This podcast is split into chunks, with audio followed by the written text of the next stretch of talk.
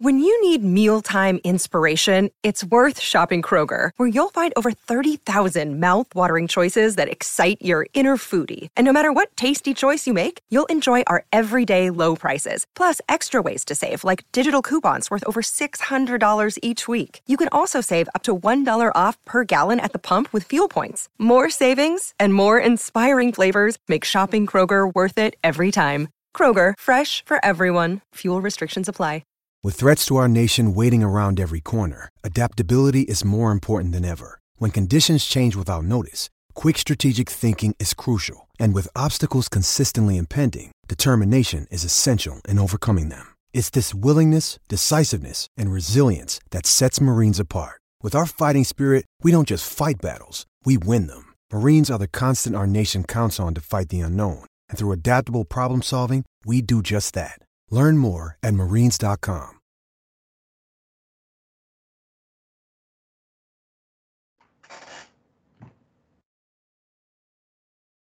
Welcome, everybody, to the Wine and Gold Talk podcast. I am Hayden Grove, joined as always by Cleveland.com Cavaliers beat reporter Chris Fedor. And we planned this. We planned this perfectly. Um, we decided that we knew that Collin Sexton was going to have one of the best games in Cleveland Cavaliers, uh, maybe not history, but one of the best games we've seen out of a Cleveland Cavalier in a long time. And we knew he was going to beat the Brooklyn Nets, and we knew he was Kyrie Irving was going to come back. We knew all of it, so we we decided to postpone the podcast that we were going to we were going to record yesterday, and instead record it today. So you can thank us for everything that happened yesterday last yep. night. We knew it was going to happen. It was it, we just we had this feeling, and and sure enough, it came true. So what a what a what better day for us to record this podcast in all seriousness, Chris, than after one of the most and you were just saying it before we hopped on the pod uh, or pressed the record button. Um, one of the best games you've seen in a long time. Yep. I mean, it brought back flashbacks to Kyrie Irving and LeBron James, and I know that's elite company, but it was one of the best performances by an individual in franchise history. The numbers back that up. I mean, at one point, Hayden, he scored 20 straight points. The last guy to do that in the last two decades was LeBron. So it was just, and not only that, like all eyes were on Brooklyn going into the night because it was the new big three. It was Kyrie returning to Cleveland for just the second time. Um, this wasn't supposed to be about the Cavs, right? It wasn't supposed to be about Collin Sexton. And Collin Sexton and the Cavs made it about them, given the way that they played when Brooklyn made the comeback at the end of the fourth quarter, I thought the Cavs were done. I didn't think they were going to be able to respond to that. I didn't think they were going to be able to withstand all of the talent that Brooklyn had. But credit to the Cavs, they did again what they've done all season long. And it was just a remarkable game with some of the best individual shot making from both sides that I can remember um, in some pressure packed moments. Yeah, as you mentioned, you know, all eyes were on the Nets, and I think that's what made it perfect for for the moment for for Collin Sexton. I mean, the first game featuring uh, Kyrie Irving, Kevin Durant, and James Harden together. Um, Kyrie Irving coming back to Cleveland for the first time in four years. Like it was, it was pretty. It was, it was. Those are the storylines. That was supposed to be a Nets storyline. That was supposed to be their kind of coming out party, and instead, it felt like Kyrie Irving, or excuse me, it felt like Collin Sexton had his coming out party instead. And and what a night to do it. I mean, you know, I'm not saying like re- regular season NBA basketball is going to be, um, you know, seen and and talked about by by everybody in the country. But if you're going to watch a regular season NBA basketball game, that's going to be one you're going to want to tune into because again, because of everything going on with the Nets and because of Kyrie and because of James Harden and Kevin Durant, three of the league's biggest stars, and all of a sudden uh, this kid from Cleveland, Collin Sexton, comes up and upstages them, and finally, you know, we've been talking about Collin Sexton for a while and how he's been one of the best players in in, in the East this year, and and you know has been a, a walking 20 uh, point guy for the Cavaliers and um, finally, the country, I think, got to see a little bit of that last night. And it's not that it matters so much that the country got to see it, but I think it's good for Collin And finally, maybe he's getting some of the recognition that he's deserved. Yeah, I mean, obviously, that's exactly what happened last night. You had Donovan Mitchell tweeting about him, you had Ja Morant tweeting about him beyond Collin's own teammates that were tweeting about him. You had Kyrie Irving sitting there at in his post game Zoom conference with all these reporters saying that all he could do was laugh and, and tip his cap to Collin because some of the shots that he was making. You had Kevin Durant sitting there and shaking his head. So the way that I wrote it was on a court that featured some of the NBA's brightest stars. No one shined brighter than Sexton. But here's the thing like, yes, this was his arrival to a national audience because a lot of people were paying attention to last night's game. Twitter was exploding with what Collin was able to do. Um, but Hayden, he's been doing this since last December. This isn't yeah. new. This this is not new with Collin Sexton. He has been one of the most efficient and best players in the entire Eastern Conference for about six straight months now. So um, it's great that some of his critics are being silenced, right? It's great that other people outside of Cleveland are starting to recognize what he's been able to do. Um, but this is this is a culmination of you know three years of hard work behind the scenes, um, continuing to try and do the right things on and off the court, and it was always crazy to me that so many people tried to um, make these declarations about such a young guy and not give themselves any kind of wiggle room for his improvement and the team around him improving. And I think we see with a better team around him, a better coach, Collin Sexton, this is the most important thing, Hayden. Collin Sexton is becoming a winning player. Like all of the things that he's doing now that we've seen at the beginning of this season, because his teammates are better and because the situation is better and because the coach is better, all of these things that he was doing in the first two years, he's still doing just at a higher level. And we can see now that what he does do translates to winning basketball. Absolutely. I think one of the things too eh, to, to think about here, and we can talk. You know, we've always talked about what a good player and or what a hard worker and a good guy and, and you know character and all that that Collin Sexton has displayed. I mean, people have talked about his work ethic and you know how how amazingly hard he works and how he really just grinds and grinds and grinds. But I think he needed. I mean, I think you know we've talked and you've you've discussed for many years or many many years many months about how he's um, he's done this since last December, and you've you've you've kind of uh, tooted that horn for a while now that he's been doing this. But he needed that moment. I think he needed that moment to announce his arrival to say, uh, and and and that this was it. This was that moment for him, and I'm glad he got it because you know, other than that, I mean, honestly, we talked about this in, on the last podcast.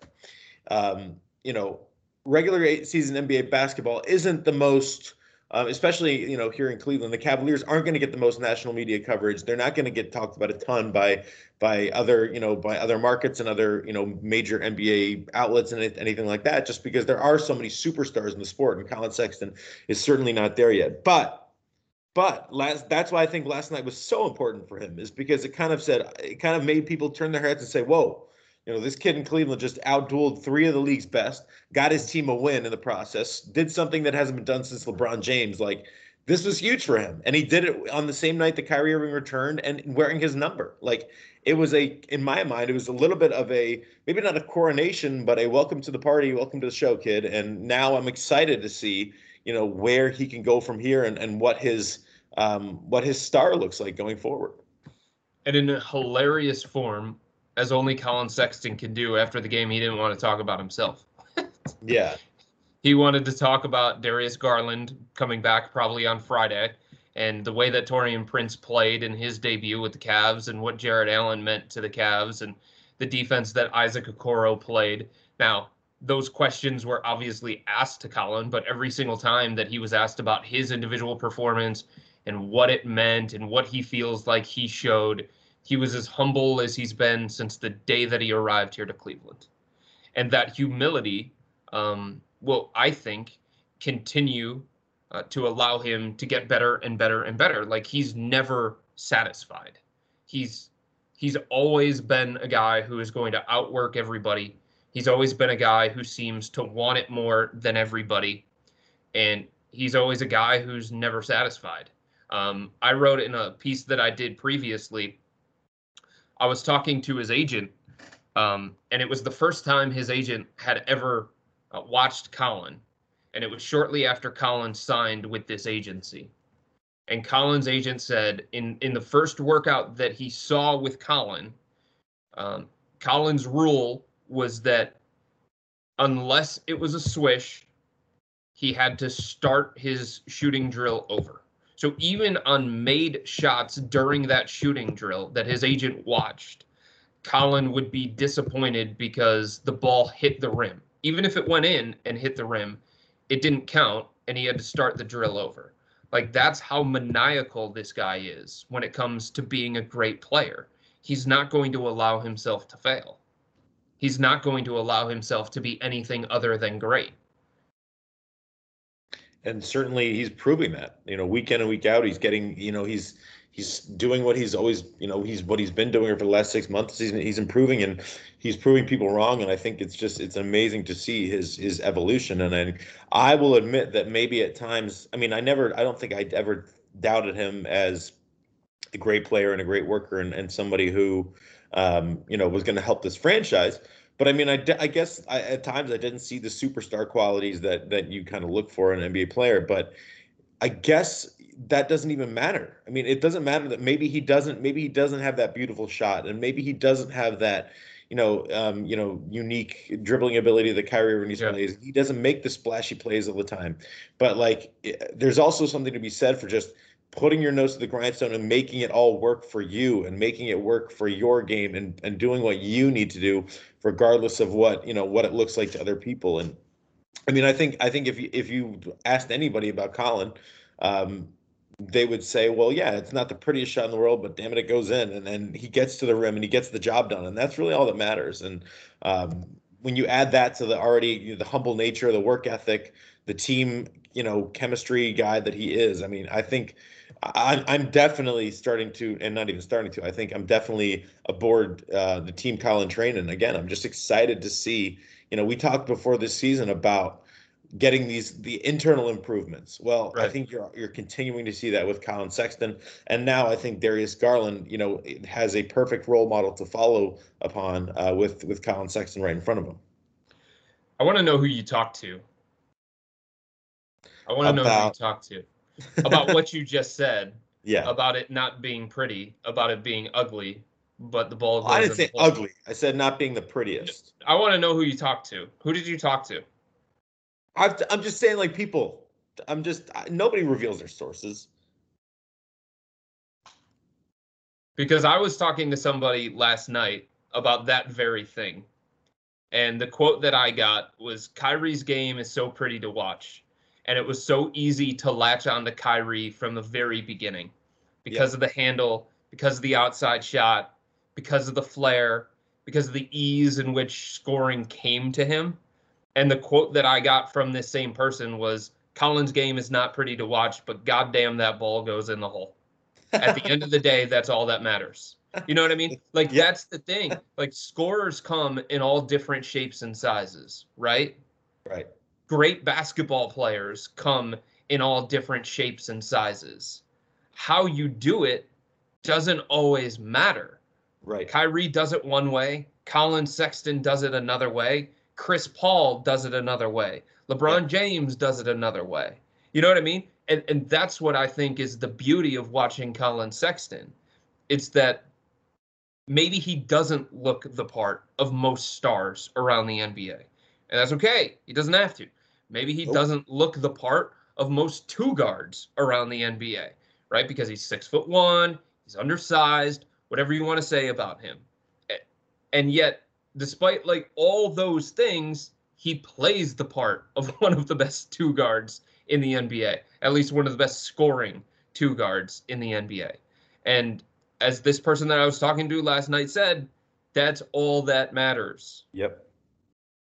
Literally, that's all. That's entirely all the matters. Like I'm trying to think of other players that I mean, not off the top of my head does like anybody really stand out to where like it wasn't that pretty, but it just got. I mean, you know, you could has an ugly game. Honestly, he does. Yeah. It's predicated oftentimes on drawing fouls and um, step back threes and isolation. Not everybody likes isolation, right? They like the pretty ball movement. You Yep. touch it, I touch it, the next person touches it. But but James Harden, to some degree, Hayden, even though he's an elite scorer in the NBA, I wouldn't call his game pretty. Yeah. That's not a term that I would use personally. And yet, here he is, one of the elite players in the NBA, one of the elite scorers in the NBA, and Brooklyn just gave up a haul in order to get him. And the reason that I bring up Harden is because I asked Larry Nance Jr., I asked uh, JB Bickerstaff, I asked a bunch of different people when the last time they saw uh, a performance like that last night, the one that Collin Sexton delivered. And JB Bickerstaff, who coached James Harden, said he flashed back to those days of coaching James Harden. And Larry Nance Jr. said, I flashed back to the 55 that Harden dropped on us last year when he came to the Cavs or when he came to play against the Cavs as a member of the Rockets.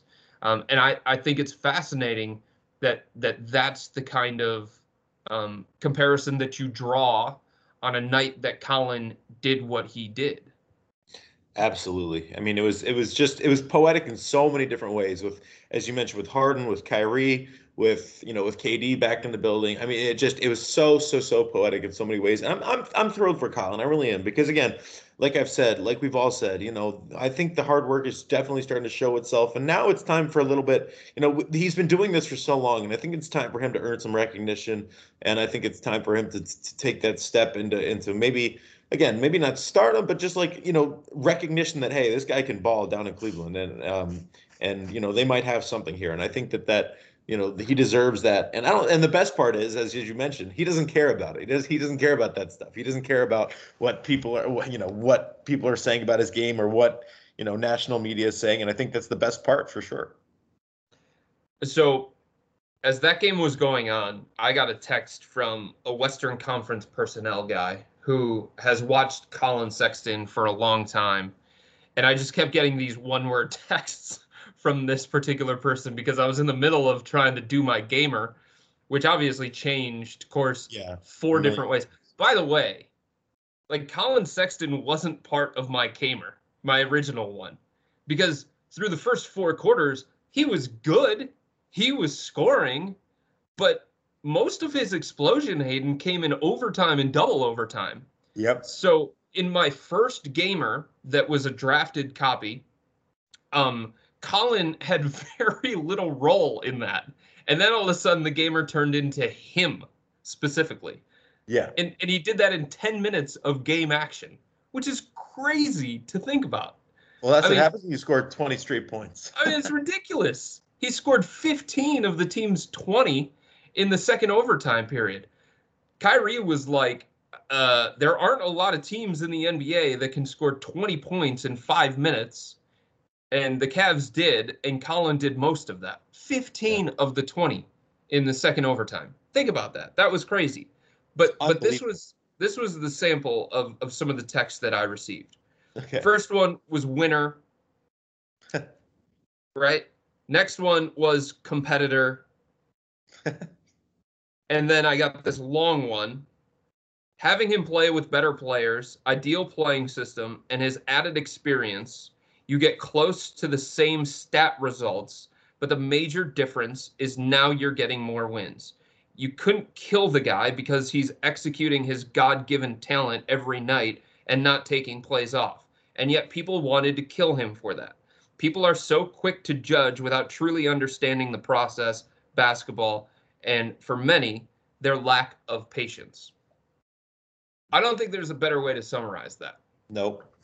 No, I think the lack of patience is huge. I think that's just everything in general. It's it's the lack of patience in, in sports and life, and um, I think the lack of patience is big. You know, because we didn't. You know, when he first came out, he didn't really show the flashes, and then you heard the kind of, "Hey, Collin's got to learn how to play," and then Right. you know all that. I mean, it, but it does take time for some guys. You know, not and especially in Cleveland where we had where we had the luxury of watching LeBron James be a superstar from day literally day one. Yeah. Um, and Kyrie become rookie of Kyrie- the year. Yeah, it was not very soon after that, right? So like, fans of Cleveland aren't really about patience in terms of basketball, or in anything really. I guess fans everywhere really aren't great in terms of patience, but um, but now I, I think that I think those who were patient and and those who were you know, on Collin's bandwagon from the beginning are certainly, you know, reaping the benefits. And most importantly, the Cavaliers are reaping the benefits and they're seeing wins. I mean, Chris, you picked and we picked in the 20s and wins, and they're already a third of the way there. Yeah. Through 14 games.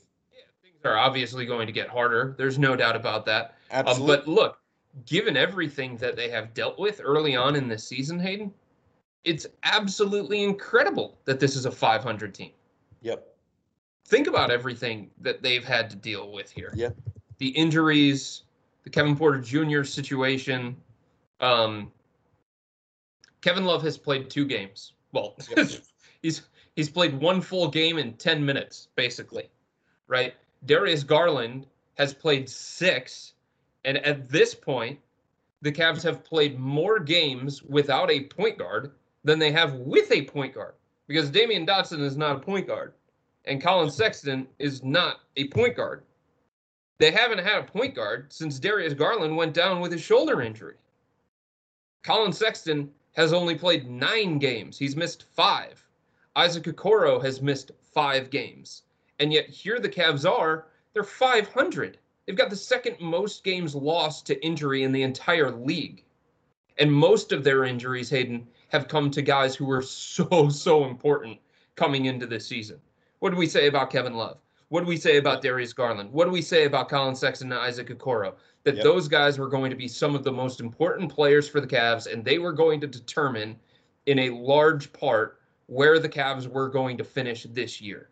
And those are the players that the Cavs are missing. It's not like they're missing Dean Wade, right? It's not like they were missing Thon Maker at the beginning of the season.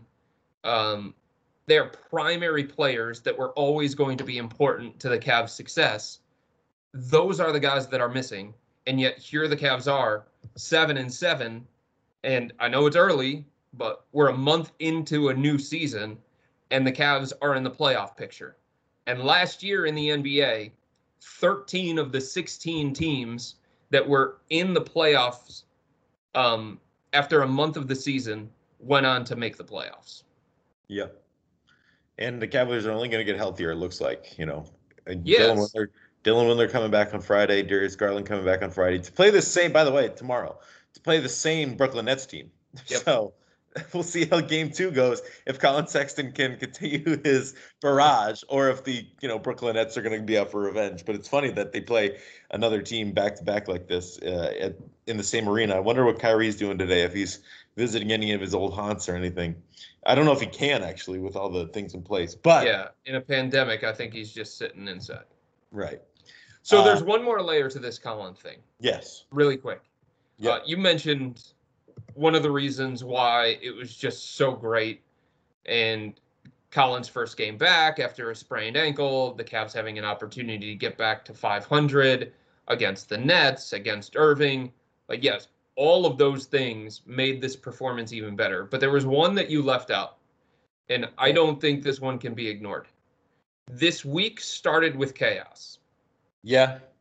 Right? So you have Kevin Porter Jr., a guy who was considered by many fans, coaches, executives in the Cavs front office, um, and players in that locker room. You had Kevin Porter Jr., that was considered by all those people, many of those people, I should say, to be the most, most naturally gifted of any of Cleveland's young core. Yep. More so than Darius, more so than Collin, more yep. so than Dylan, more so than Isaac Okoro. Like yep. Kevin Porter Jr. was supposed to have um, the easiest path to stardom. He was supposed to be the one that had the potential to change the trajectory of this rebuild. And at the beginning of the week, he was exiled for unprofessionalism. So for Collin to step up on the heels of that and show, hey, look, maybe it's me, right? Like you all were focusing on KPJ, maybe it's me. Maybe I'm the centerpiece of this rebuild. Maybe I can be the cornerstone of this new Cavaliers era. And that was something that I thought about as Collin was doing what he was doing um, in overtime and double overtime last night. Is that if he can be that guy consistently, and like we said, he's been doing it for the last six months. Um, then suddenly, even though losing Kevin Porter Jr. is a huge blow to this rebuild, suddenly it's softened a little bit because you start to think that maybe Collin can be the guy that KPJ was supposed to be. That's a great point. And I didn't want to get to it yet because I wanted to talk about something else really quick before we got into Kevin Porter Jr. Um, something that was also completely glossed over last night and by no fault of his own doing and no fault of um, no fault of anyone really. But uh, Jarrett Allen made his debut last night, as did Taurean. Yeah, we can do that after KPJ. All right. Because that fine. ties into KPJ too. Okay. All right. Fine. So with KPJ, obviously, it's it's a better. You're right. It's a better transition. I just I wanted to keep the positive vibes going, but we can we can kind of get into the negative the negative here. Um, Kevin Porter Jr. obviously uh, was, the Cavaliers just will move on from him uh, following what appeared to be an outburst in the locker room. Um, you know when Taurean Prince took his locker uh, or was given his locker, excuse me. Um, up until that point, Chris, it seemed like things were going well with him. You know, like what was it? Just one sort of. bad moment that derailed this thing, or were there no. other things involved? No, I mean this wasn't. The Cavs don't make this decision hastily. Yeah. So here's the thing: from the very beginning, the Cavs took a huge risk when it came to KPJ. Yes. He fell to 30 in the first round for a reason. Um, the Cavs paid $5 million and a whole bunch of draft picks in order to get him because they believed in his talent. And they said to themselves, what does it look like for a talented player like that when we give him the structure that he's never had in his life, when we give him the professional coaching, and when we surround him by other professionals rather than a bunch of kids? That's what the Cavs were thinking when they went out and drafted him. Right. Um, that was a calculated risk that they thought they were taking. For them to move on, Hayden, this quick into the KPJ experiment, uh, knowing the kind of backlash that they're going to receive, knowing the kind of criticism that they're going to receive, and knowing the fact that this has a bunch of egg on the face of Koby Altman, Mike Gansey, and everybody in that front office. It tells you all you need to know about the situation with KPJ. Right. Because most teams um, in a situation like this will probably continue to give chance after chance after chance because they want to be right, because they want the reward of the risk that they took and for the Cavs to move on from this 20 year old kid who is really, really talented, who is at the center of this rebuild, at the center of their organizational plans, tells you how bad it was. And it also tells you that it just wasn't one incident in the locker room on a Friday night against the New York Knicks. Yeah. This is it somebody who showed a history of immaturity. This is somebody who demanded extra care. This is somebody who required constant maintenance. And the way that it was phrased to me is that there was just an organizational fatigue and exhaustion in dealing with him. All right. I mean, that pretty much points it out. I mean, you know, this has been going on since the offseason. It is, it is, it is a shame. I mean, again, you wrote a piece that said basically the Cavaliers wish Kevin Porter Jr. well, and of course, I think that's the case. I think nobody, nobody wants to see a kid struggle um, through, you know, immature, well, not even immaturity, just like you know, not good good decisions and not good moments or whatever. Especially when they draft him and they put so much time into him. So, um, but what does this? I mean, I guess you already talked a little bit about what it means for the Cavs in terms of it now. Collin, I, I think honestly, the onus on Collin and Darius is just a little more for the time being. Yep. Um, and the onus on Isaac Okoro is a little more for the time being, and maybe even Dylan Windler and, and the guys that they've drafted is a little more. But um, you know, in the same vein, they Kevin Porter Jr. hasn't played this year. They're seven and seven. The culture seems to be really good. Like, right. could this be could this be addition by subtraction while also being subtraction by subtraction? I, I don't know that I'll go that far. I, okay. I don't I don't think it's addition by subtraction. But but I'll I'll phrase it this way. Um, there were two common refrains when this news broke. Um, the first one, in talking with players, people around the NBA, people inside the organization, everybody that I could talk to in those wild 48 hours after the news broke. There were two common refrains, Hayden. The first one was this organization gave him every opportunity. Mm-hmm. They did everything that they could do for him, everything that they thought was right by him. And yet, um, it's very, very difficult to help a person that doesn't want to help themselves. Yes. That was the first thing that I heard. The second thing that I heard repeatedly was this needed to happen to protect our culture. So I don't think it's addition by subtraction, but I think it prevents um, one guy from potentially disrupting all of the positive things that the Cavs are currently building. And and if they had a firm culture in place, one that wasn't still being built, Hayden, one that was established, one with somebody like LeBron James, then maybe you can deal with the slip ups, right? Maybe you yeah. can deal with somebody who who doesn't um, give back as you're trying to give to him. Maybe you can deal with somebody who wasn't doing the things away from the court that you wanted from him, that you asked of him, so that you could regain that trust, so that so that he could show you that he had learned from his mistakes and he was a different person and he was going to be a professional and he was going to make better decisions. Um, but the Cavs aren't in that position. They're not that organization yet. They want to be that organization eventually. They're building a foundation and a culture so that they can be. But while that's being built, I think you have to be really, really careful in terms of if, if you're going to sit there and say, this is a culture based on discipline and accountability and togetherness, you have to be really, really careful about the kinds of people that you bring to that organization and the kinds of people that you give chance after chance after chance after chance to. You do not want to wreck uh, wreck the positive things that you have that you're building. And and I think the Cavs started to believe that there was a chance for somebody like KPJ to disrupt that. And I don't think they wanted him around some of these young guys um, that have shown the ability to handle everything that the NBA throws at you in a way that KPJ hasn't. I don't think they wanted him around the young guys that have shown um, the kind of professionalism that you have to have as a young player that KPJ hasn't shown.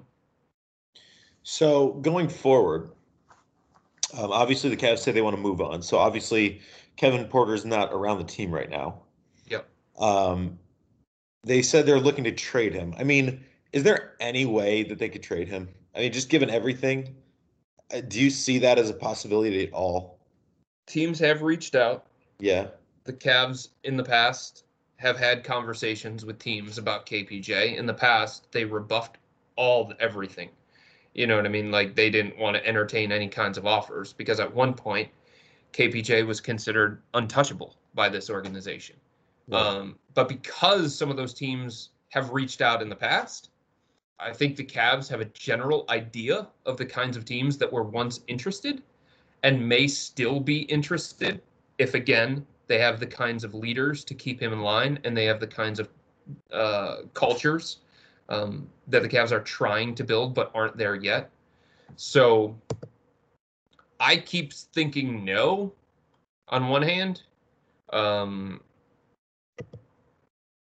I'll put it this way like, hmm how can I put it? So if they do trade him, they're not going to get much. Yeah. The value's not very high. I just understand. Like I don't understand what they, what they could possibly get. So they could attach him to JaVale McGee or something along those true. lines, That's and true. get something. And right. again, it's not going to be great, but it could be something. I I don't know. I, I just think the Cavs right now are trying to figure out what the best of their bad options is with him. Yeah. It's either release him or yeah. trade him. I guess they're not losing anything if they just, you know, keep him away. You know, like they're they're not I mean again, just they're, No, they are not. They're not. They don't have much but, of a hurry. Well, I just don't think they want to drag this out. I just think they want to be done done done. Yeah, no, I'm with you. I'm with you. Even though he's not around the team, um, it's still something that the front office has to deal with in terms of trying to find trade partners, trying to figure out the next steps. You know what I mean? And and I just think they've already invested so much time, so much effort, so many resources in trying to help him and trying to get him back with this team. Um, and if he's not going to give back to them in the way that they feel like they've given to him, again, the trade deadline's March 25th, but I just think they want to be done with the whole situation. Sure. So, so my understanding is it's probably going to be sooner rather than later. It's just a matter of how. Yeah. Yeah. It's it's a tough situation, but I think we all just hope the best for him and hope he can find, you know, happiness and, and whatever he needs to to, you know, be the most successful and um happiest and, and healthiest guy he can be. I mean, it's just it's tough. Yeah at that age it's tough. I mean certainly i wasn't in a good place at that age. I remember not that i was well i, I had my own struggles with my own things. And i think that sure. age you're just you're learning about your life and you're you're you're going you don't know how to really be an adult yet. So it's it's tough. I um, mean this is a 20 year old kid. I, I think we have to remember that right? And right some of the things that that he's trying to work through as a 20 year old are different than most 20 year olds Right. This is a kid who grew up in chaos. This is a kid who grew up in a bad neighborhood. This is a kid who lost his father at an early age. And this doesn't excuse any of the stuff that he did, and it doesn't make any of the stuff that he did off the court right. But these are the kinds of things that the Cavs kept saying about him and why they were willing to give him extra care and why they were trying to provide him with a structure in place that he never had before. Right. This is a 20 year old kid, Hayden, who moved um, some of his family members here to Cleveland so that they could be safer. Mm-hmm. Think about that level of responsibility. Yeah. Man of the house, trying to help his entire family. Like that's a lot to put on one guy. Yeah. And I just think it was way too much for him to deal with. And and I hope he gets the help that he needs. It's a sad situation because he is so talented. Yeah. And and I think the Cavs have said this a few different times. Uh, at his core, he's a good person that teammates, coaches, and members of this organization liked. Yep. Yeah, no, for sure. It's um again, I, I echo your sentiments for sure. Just hope that he gets on the right path that he needs to for himself, for his family, for everybody involved. And I mean, the talent is there, and, and you know, hopefully he gets to show it off uh, somewhere. Yeah, but he's uh, got to make better decisions off the court, and he's got to surround himself with better people that want the best for him. And right yep. now, that's not the case. Yeah, hundred percent. Okay, now we can talk about Jarrett Allen. um, last night was supposed to be the Jarrett Allen playing against his old yes. That that was supposed to be the story. That, that was one of my story angles. Yeah, it was supposed to be. You know, Jarrett Allen has returns or faces the Nets in his first game with the Cleveland Cavaliers, his old team, and Taurean Prince faces the Nets, and all of a sudden, I mean, listen, he definitely made an impact, no doubt. Uh, came in, made some big blocks right away, and and made oh. himself known. Um, a good night for him. It just got Dude. overshadowed dude, he took Drummond's minutes late in the game. Yeah. Drummond got benched. Think about that. Yep. That's how good Jarrett Allen was playing. He's a difference maker, man. He was plus 10 in the minutes that he was out there on the court. I think you had Prince. A, I think you had a tweet that said Jarrett Allen is a di- I think he really I think it was literally like Jarrett Allen is a difference maker or something like that. He's an impactful dude. I think impactful dude. That I phrased Perfect. it. Perfect. Hey, I mean, you're right. 12, Very 11, 2, 4, and 1. I mean, yep. my goodness. And he was making face up jumpers at the end of the game. And I think Taurean Prince had the quietest 17 and 7 night that we've ever seen. That was impactful as well. Yeah. So um I think we talked about this when it happened. Taurean Prince was supposed to be the throw in, right? Yeah it was a couple of years ago when the Cavs targeted Larry Nance Jr. and they got Jordan Clarkson as a throw in. And the throw in became like really important to the Cavs. Yes. And I, I think we could have a situation that is duplicated here. Taurean Prince brings some things that the Cavs need, Hayden. They need his versatility to play three and four. They need his defensive toughness. They need his ability to rebound. And he's a really good outside shooter. At least he has been throughout the course of his career. I think it's three straight years, maybe, um, coming into this year where he made at least 123s. That's the kind of guy that the Cavs could use. He's right. going to be helpful to them. And I think he showed that in his short stint last night that he has an opportunity to be much more than just the throw in of the Jarrett Allen trade. And given that, I mean, I, guess Kevin Porter Jr. wasn't like a traditional wing, but it maybe softens that blow a little bit. Mm, now you're getting into something. Yeah. Because that's another something that I heard when it came to the Cavs' decision to move on from KPJ. They were starting to wonder, not if they needed him, of course they needed him, but given some of the other guys that were going to take minutes at the wing, KPJ wasn't going to get the same opportunities and he wasn't going to get the same minutes that he had gotten at the end of his rookie year. And they wondered how he was going to handle that. You know, yeah. And considering how volatile he was with some of the other things throughout the course of this offseason and over the last couple of months, um, that was something that the Cavs absolutely weighed. Prince is going to get minutes, right? Cedi's going to get minutes. Uh, Larry Nance Jr. is going to get minutes sometimes at the three. Dylan Windler is going to get minutes. Um, so that was something that was absolutely um, part of that consideration.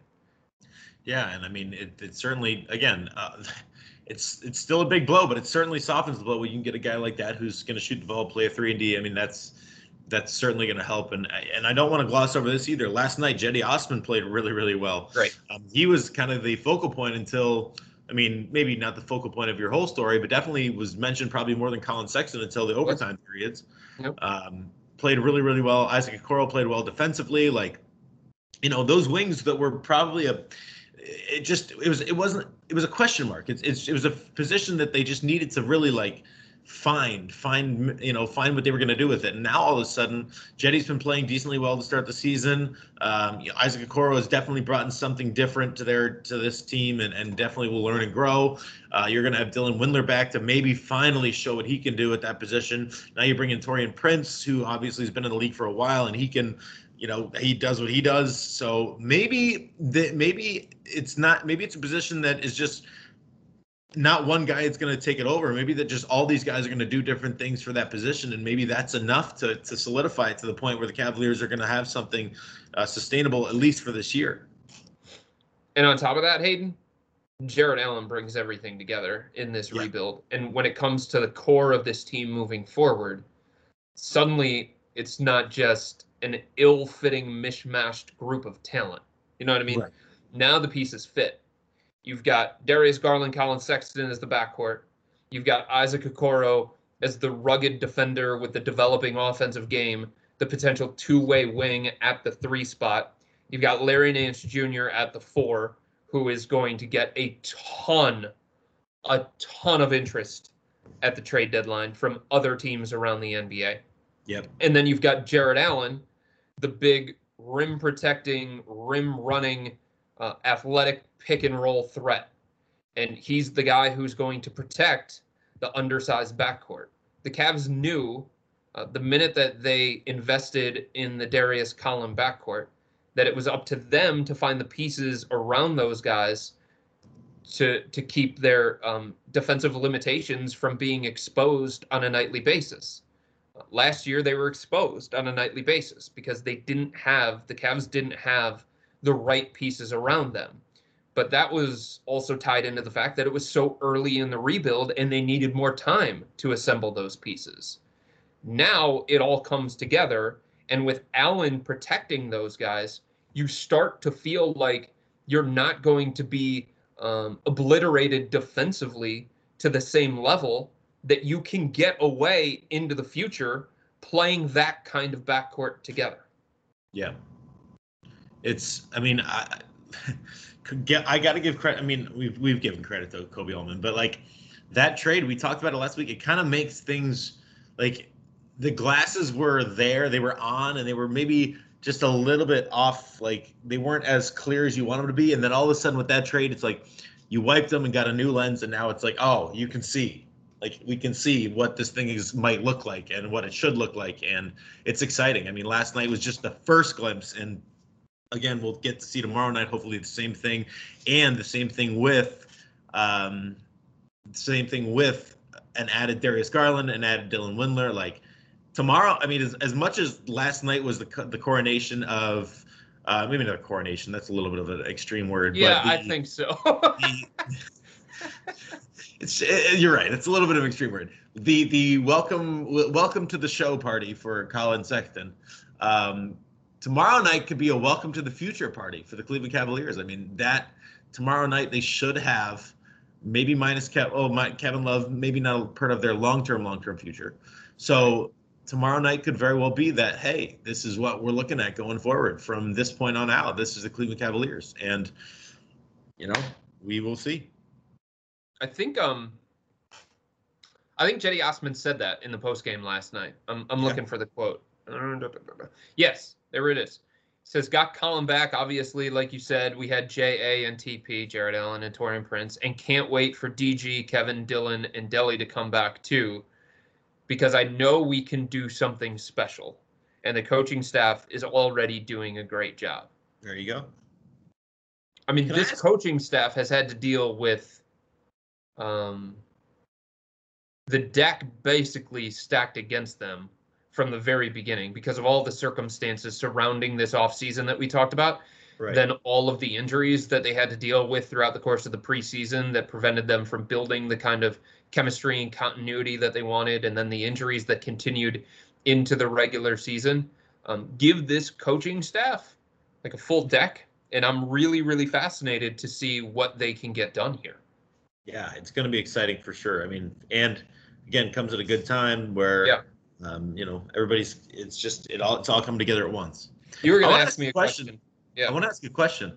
Um, is Delly okay? Like, obviously, like it's just been crazy with the Cavaliers this year with injuries, but like this has kind of been under the radar. He's been under the concussion protocol for quite some time now. Yeah. Like, is there any update on him? Short answer is I don't think he is. Um, his history of concussions makes it harder for him to recover from concussions than other people. Yeah. That's just the way it goes. We've seen it in the NHL with Sidney Crosby, haven't we? Yes, we have. Yeah. We've seen it in the NBA with somebody like Al Horford. I can't remember how many games Al Horford missed, but I think it was close to like 30 that yeah. he missed with a concussion because guys that have a history of it have a harder time recovering from it. So yeah. the progress has been slow, but um I I I don't I don't know that there's any update and I don't know that the Cavs can provide any update because it's not like a sprained ankle. Yeah. Right? It's not like a fractured hand. Somebody once phrased it to me, Hayden, um, concussions are like snowflakes. Some are big, some are small. You just don't know until the guy is in the concussion protocol and you don't know how he's going to progress until you actually get him to that point where you try and get him to progress. Right. But well, but sure. it's obviously not a great sign if we're being honest that Delly can't be on the bench. It's obviously not a great sign that Delly can't travel. And the mm-hmm. Cavs are obviously going to be very, very cautious because he has taken a lot of really really tough blows. Yeah. All right. Well, definitely, you know, feel for him, and hopefully he's doing better soon. I mean, that's just it's something that we've. I mean, it's, it's just kind of been glossed over for so long. I was like, and you mentioned. So, it, like, here's the thing. I don't think it's been glossed over, but you're not. It's it's not an injury that is going to get you constant updates. Does that right. make sense? That's what I mean. That's what I mean. It's just like well, usually, I mean, again, I maybe I'm maybe I'm thinking more of the NBA, NFL, and like, oh yeah, concussion protocol, probably out for a week or so. I mean, okay, for but some, like, yes, yes, yeah, for some, for that's some, correct. For some, yes, exactly. But given Delly's history, it's like when you first hear concussion, my first thought is, oh, you know, it might be a tough week or two, but then you're back. But with Delly, it's just been it's been like a month. It's been about it's been over a month. So um, again, just just hope he's doing better and hope he can get back soon and and hope he's you know I know he has a new family and a young boy at yep. home. Um, hope that he can enjoy that as much as he can. I mean, it's just tough. It's a tough thing for a good guy and a guy that's been, um, you know, very much a, a, part of Cleveland's basketball history. And a guy uh, that I think they need. Yeah. He was going to be the backup point guard. They've yeah. been in desperate need of a point guard for right. the last couple of weeks now. Right. Oops. Damyean Dotson um, filling in that role. Yeah. So I mean, by the way, good on Damyean Dotson. He yeah. has been awesome for the yeah. Cavs this year. And the situation that he was thrown into, he hasn't played point guard since he was in high school, he told me. And yet wow. here he was having to play point guard. And no, the, the Cavs offense didn't function the same, and they really, really struggled to score 100 points. Um, but Damyean did probably better than anybody could have imagined given those circumstances while he was asked to play point guard. So he deserves a lot of credit. And that was an under the radar shrewd signing by the Cavs. And they got him on a non guaranteed contract for next year, which makes him really, really valuable. Absolutely. Absolutely. I mean, I, am just excited. I'm excited for tomorrow night. And I'm excited to see, like I said, I'm excited to see everybody kind of come together. And I know they're still missing Kevin and they're still missing Delly. I get that. Um, but it's just an exciting step in the right direction. And who knows if they'll ever be fully healthy? I mean, given the, you know, how many teams in the NBA and how many teams in general right. are fully healthy all the time anyway, you know? Right. So maybe by the time Kevin gets back, there'll be another issue. So hopefully not, but um, it's an exciting prospect going forward. And um, especially given that they're going to be playing this Nets team again and uh, that, you know, Collin Sexton, maybe there'll be some more eyes now for him, which I think he definitely deserves. And, um, you know, now that we know what's going on with Kevin Porter Jr. again, wish him the best. But it seems like it seems like this is the start of or last night kind of was the start of okay, you know, this is this is the new Cavaliers going forward, and maybe maybe they're going to prove some people wrong. We'll see. I mean, they've been proving people wrong all season long. They had that that that stretch where they were wrecked by injuries and they started to fade, right? And I think a lot of people were looking at it saying, okay, well, you know, uh, this is what we expected from the very beginning. Cute start, hot start. Now they're going to fade. They're going to have the natural fade. But this team just keeps fighting, man. And they yep. are just not going to give in. Yep. And that's all the Cavaliers want. That's the culture. That's everything. It's just yeah. Not, I mean, like even if it doesn't come in wins, right? Like these are things that you as an organization can start to build off of. Right. Absolutely. Yeah. Absolutely. All right. Well, I'm excited for tomorrow night. That's that's the uh, that's where we're at. We're looking forward to the future. We're looking forward to a pretty healthy Cavs team. We're looking forward to Darius Garland, Collin Sexton, uh, Taurean Prince, Jarrett Allen, Larry Nance Jr., Isaac Okoro, Cedi Osman, Dylan Windler, um, getting back out there. Damyean Dotson getting back out there. It's it should be fun. It should be fun, especially again given that I'm assuming that the big three for the Nets will play tomorrow night, right? Uh, I don't know. You never want to assume anything in the NBA, yeah. but I, I, I, think they need more time to work on their own issues and, and try and figure out how to play together. So I would think that they want as many reps as possible, and it's not like it's the second game of a back to back. So I assume they all play. Right. By the way, props to Jeff Green, one of my favorite guys ever, and one of the one of the yeah. uh, one of the better, you know, just kind of role players that's continued to do it for a long time. Cleveland means a lot to him, I know. So um, good for him that he's going to be a part of that, and um, the best him going forward as well. Yep. All right, Chris, anything else from you? Nope, nothing. Got to go to Cavs availability. All right, man. Sounds perfect. Thank you so so much for uh, joining us, everyone. Again, if you haven't already, sign up for Chris's subtext. It is $3.99 a month. It is a 14 day free trial. He will give you all the inside information and analysis that you need on the Cleveland Cavaliers as they move forward into this future. So, again, sign up for Chris's subtext. All you got to do is look at the bottom of the cleveland.com slash Cavs uh, page that this will be on, uh, or excuse me, the post that this will be on on the cleveland.com Cavs page, and you will find it there. You just put in your number, and it's easy as that. So, go check it out. You'll be sure to enjoy it. All right, Chris, thank you so much. We will talk to you soon and uh, enjoy the game tomorrow night. Sounds good, bud. All right. Thanks, everybody. Take care.